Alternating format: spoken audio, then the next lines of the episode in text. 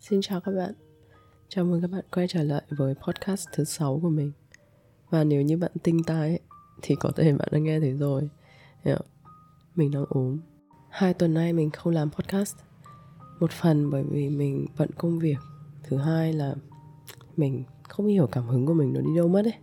Ở trên kênh youtube của mình đợt trước ấy, thì có mấy bạn nói mình là làm video về chủ đề lấy lại động lực như thế nào khi mất tinh thần thì mình cũng nói thật là hồi đó mình quá bận để mà mất động lực.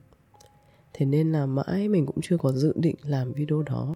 Nhân dịp lần này mình ốm và mình thực sự là đã xuống tinh thần thì mình nghĩ là yeah, đã đến lúc để mình làm cái podcast này rồi. Mọi người cũng có cảm giác như mình. Nhiều khi tự nhiên chẳng còn quan tâm đến mục tiêu hay là sự phấn đấu nữa. Cái cảm giác mà chúng mình cứ hay quen miệng gọi là chán nhỉ thì trong podcast này mình sẽ nói đến một vài cái nguyên nhân dẫn đến việc chúng mình tự nhiên cảm thấy chán. Và cuối cùng thì tất nhiên rồi, sẽ là một vài giải pháp cho các bạn. Làm gì để lấy lại động lực khi mà xuống tinh thần? Làm gì để hết chán nhá?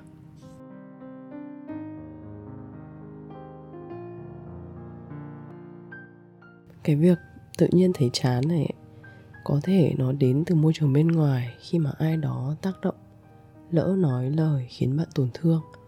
Hoặc là nó có thể đến từ bên trong một cách rất tình cờ và không báo trước. Tự nhiên một ngày bạn thấy tâm trí mình tranh vênh. Mình không chắc về con đường mình đang đi và có những mục tiêu của bản thân mà bạn cảm thấy quá xa vời. Cảm giác như là bạn sẽ không bao giờ có thể đạt được thì điều này cũng có thể kéo tinh thần bạn xuống. Hoặc đơn giản như là với mình ấy, nó là áp lực công việc. Từ trước đến nay những người bạn đức mà thân với mình ấy, thì luôn gọi mình là Avaestia dịch sang tiếng Anh theo một cách một một có thể nói là kiểu work animal, là một con vật công việc, có nghĩa là mình là một người nghiện công việc. Mình làm việc quá nhiều, tức là mình sẵn sàng dành rất nhiều thời gian cho công việc. Và thậm chí có những ngày mình gạt bỏ sự giải trí cá nhân hoặc là những cuộc gặp gỡ bạn bè, chỉ vì mình còn đang giang dở những thứ cho công việc mà mình chưa làm xong mình nhớ hồi đầu mới làm kênh youtube ấy, thì chính cái video dạy tiếng nước đầu tiên là mình bỡ ngỡ nhất luôn. Sau khi mình học một cái lớp masterclass dạy cách edit, gọi là biên tập video trên Final Cut Pro 2 tiếng rưỡi, và bắt đầu mình ứng dụng luôn buổi tối hôm đấy. Và mình tự nhủ là ok, mình sẽ edit 2 tiếng thôi, và mình đi ngủ. Thế nhưng cuối cùng là mình đã làm một phát đến 5 giờ sáng. Tức là mình thức cả đêm. Đó, mình làm buổi sáng 5 giờ mình đi ngủ đến 9 giờ hơn. Và việc đầu tiên ấy, là mình với lấy cái máy tính mở nó lên bật Final Cut lên và edit tiếp đến 14 giờ ngày hôm sau. Cái công việc đấy hồi đó nó cuốn đến nỗi mà mình buổi sáng hôm đấy đã không gọi điện về Zalo để nói chuyện với gia đình.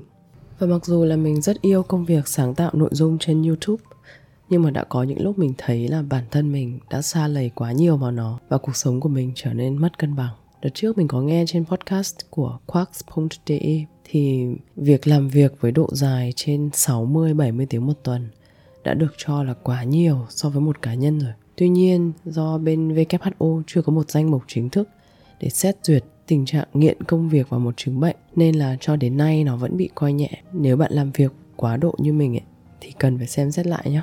Có một trang web và thậm chí là bây giờ nó có app luôn, tên là Toggle Track, thì bạn có thể theo dõi được thời gian làm việc. Hàng tuần thì nó có cái report, bản báo cáo. Và bạn sẽ tự đánh giá là bạn đã dành thời gian bao lâu để làm những công việc gì trong tuần. Từ đó thì bạn sẽ có sự điều chỉnh hợp lý nhé một nguyên nhân thứ hai mà khiến bạn có thể thấy động lực xuống dốc không phanh ấy, là khi bạn so sánh bản thân mình với người khác và thường bất mãn với cuộc sống của chính mình. Sao mình không giỏi như người ta này? Sao mình không thi được điểm cao như bạn a bạn b? Và sao người yêu mình lại không tâm lý như người yêu bạn c? Cái sự so sánh với người khác ấy, nó là một cái mô thức rất đáng sợ bởi vì nó gia tăng sự phiền lòng của bạn và dễ gây ra những vấn đề tâm lý nữa. Chừng nào mà bạn không bằng lòng với cuộc sống ấy thì hạnh phúc cũng không tìm đến bạn được. Đợt này mình về phép mà mình nghỉ ở Việt Nam khá lâu. Tuy nhiên thì cuộc sống của mình không vì thế mà đỡ bận hơn đâu. Mình cảm giác là có một đống công việc chưa giải quyết được. Một núi bài giảng tiếng Đức cần phải số hóa. Và mình đã cố sắp xếp thời gian để buổi tối dành ra 30 phút, trả lời email và những tin nhắn chờ trên các trang mạng xã hội của các bạn mà muốn học tiếng Đức. Cần mình tư vấn và lúc nào mình cũng vượt qua cái khoảng thời gian đó. Tức là vượt qua cái mốc 30 phút đấy tuần này cộng tác thêm là cái mình ốm nữa. Thế nên là tự nhiên cái mút tinh thần của mình nó tụt hẳn xuống luôn. Hôm qua mình vẫn làm việc trong tình trạng ốm dở, nhưng mà cảm giác nó không được hiệu quả. Thì cái đấy cũng là điều dễ hiểu thôi mà, nhưng mình cũng không dừng được. Đúng dịp này thì mình vừa mới đọc xong quyển Still Like an Artist của Austin Kleon là nghệ thuật đánh cắp ý tưởng. Và quyển thứ hai là mình đang đọc là Keep Going cũng của Austin Kleon tên Việt hóa là cứ làm đi. Và mình thấy hai quyển này siêu hợp với mình trong thời điểm hiện tại. Nhất là quyển Keep Going, cứ làm đi mình nghĩ là cực kỳ phù hợp cho những bạn nào mới biết đến công việc liên quan đến sáng tạo. Và các bạn cần có định hướng đi đúng đắn, cũng như là một cái mindset, cái nhận thức chuẩn, lành mạnh, để bạn có thể vững tâm theo đuổi con đường sáng tạo rất dài và gian nan, chứ không màu hồng như mọi người nghĩ đâu. Một điều mình học được rất giá trị từ cuốn Still Like an Artist là sáng tạo chính là phép trừ, tức là chúng ta phải biết bỏ qua việc gì để tập trung vào những việc quan trọng hơn và đừng bao giờ cho rằng mình có thể làm tất cả mọi thứ. Ngày xưa mình đã có xu hướng như thế đấy, nhất là khi sang đức nhé tất cả mọi công việc, giấy tờ, hành chính, nọ kia mình đều phải làm một mình. Và mình hoàn toàn hài lòng với việc đó. Mình là một cá nhân sống yêu thích sự tự lập cuộc sống bên đó một mình thì tạo cho mình cái điều kiện là mình phải tìm tòi thông tin rồi tự tìm giải pháp trước khi nhờ đến sự giúp đỡ của người khác. Thế nên là đã có một khoảng thời gian rất dài mình đã từng nghĩ là ơ mình có thể làm tất cả mọi thứ mà. Một mình. Mình không muốn nhờ đến ai. Mình không muốn phiền cái thời gian người khác dành cho mình. Nhưng mà chính ra ấy, đấy cũng là một sai lầm của mình đấy. Cho đến khi mình đọc cái quyển bảy thói quen của người thành đạt ấy thì ông Stephen Covey có nhắc đến là vấn đề cộng tác hay là cộng hưởng trong làm việc synergy tức là từ việc làm việc độc lập như thế nhé chúng ta có thể giải quyết vấn đề một mình nhưng mà khi cộng hưởng cộng tác với nhau nó sẽ mang lại cái thành công rất lớn trong công việc. Thì lúc đấy mình mới kiểu tỉnh ngộ ra là ờ ừ, đúng rồi. Con người chúng ta là một cá thể xã hội tức là chúng ta vẫn luôn cần những người khác để cùng nhau phát triển.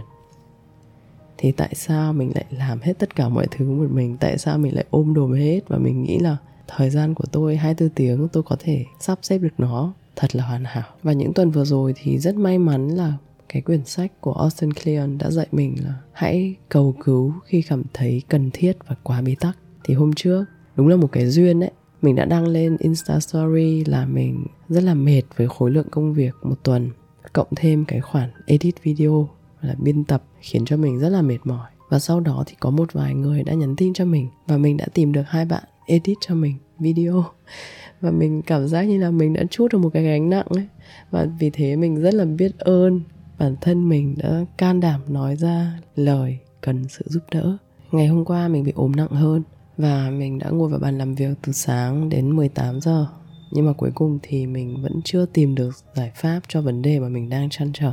Và mình cảm thấy là một ngày trôi qua lãng phí quá thì buổi tối mình lại đọc quyển Keep Going, cứ làm đi. Thì lại đọc ngay về một trang nói là một ngày tưởng chừng lãng phí có thể mang đến mục tiêu hoặc là có thể hữu dụng trong tương lai. Và anh tác giả Austin Kleon có kể về một câu chuyện về họa sĩ thiết kế game tên là Peter Chan. Ngày xưa khi mà anh ấy thiết kế game ấy, anh ấy có vẽ những cái bức vẽ ở trên bàn. Và mỗi lần không ưng ý với bức vẽ nào thì anh ấy thường vò nát nó và ném vào thùng rác. Thì bố của anh ấy có nói là con đừng vò như thế mà con hãy trải thẳng nó ra, thì có phải là con sẽ vứt được nhiều rác hơn vào trong thùng không? Anh ấy đã làm theo như vậy và một thời gian sau sau khi bố anh ấy qua đời, thì anh ấy có tìm thấy được một cái hộp có tên Chan ở bên ngoài. Và khi anh mở ra thì nó toàn là những bức tranh mà bố anh đã lén lấy từ trong thùng rác mà bố anh nghĩ là chúng đáng lẽ ra không nên thuộc về thùng rác đó. Vậy nên là chúng mình có thể cảm nhận như mỗi ngày cũng giống như là một trang giấy trắng ấy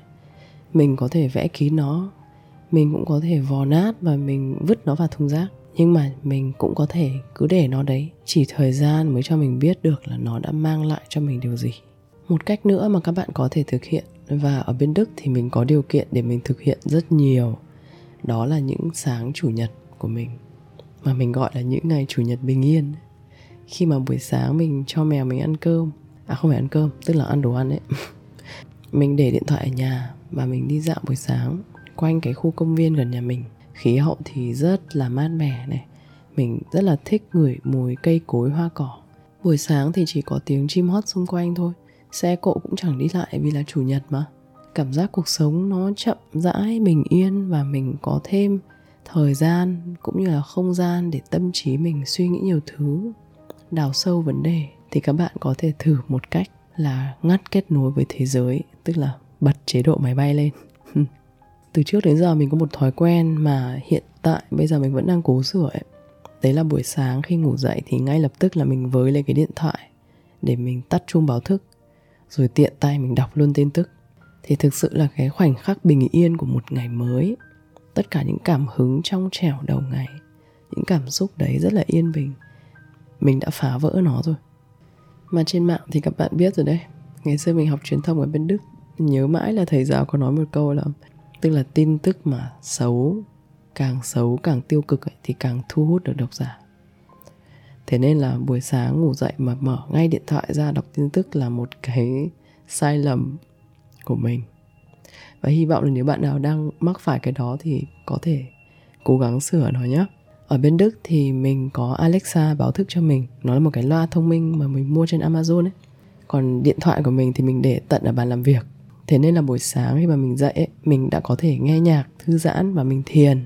Vì cái khu nhà của mình nó rất là yên tĩnh. Sau khi thiền xong 10 đến 20 phút thì mình đọc sách.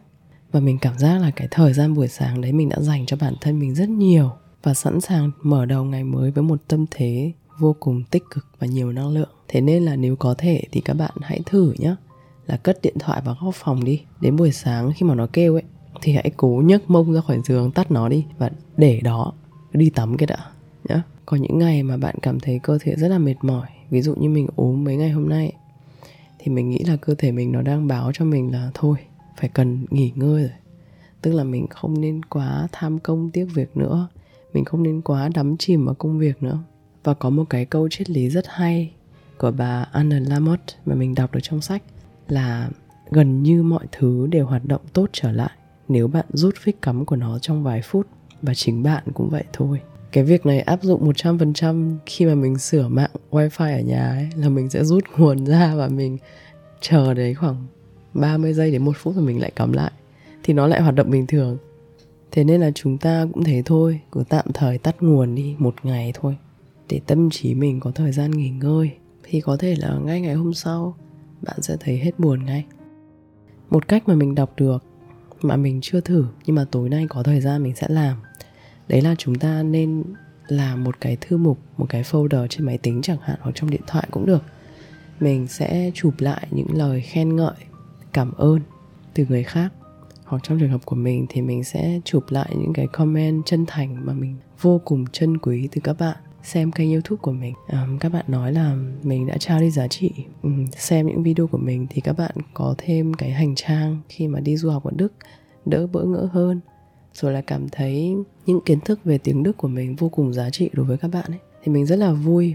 Thì mình sẽ chụp ảnh lại tất cả những cái comment này. Mình sẽ cho nó vào một cái thư mục và đặt tên cho nó là thư mục động lực. Và sau này khi mà mình xuống tinh thần ấy thì mình sẽ đọc lại để nó có thể là một cú thúc cho mình. Mình sẽ có thể tiếp tục làm những thứ mình đang làm. Mình vững tin là mình đang đi đúng đường và mình chắc chắn là mình sẽ đạt được những mục tiêu mình đã đặt ra. Nên các bạn có thể thử cách này nhé. Mình chúc các bạn luôn khỏe nhé và nhớ là bảo vệ bản thân thật tốt trước những nguồn năng lượng tiêu cực trên mạng nhé. Nên là lướt tiktok ít thôi nhé và đi yêu bản thân mình đi. Ciao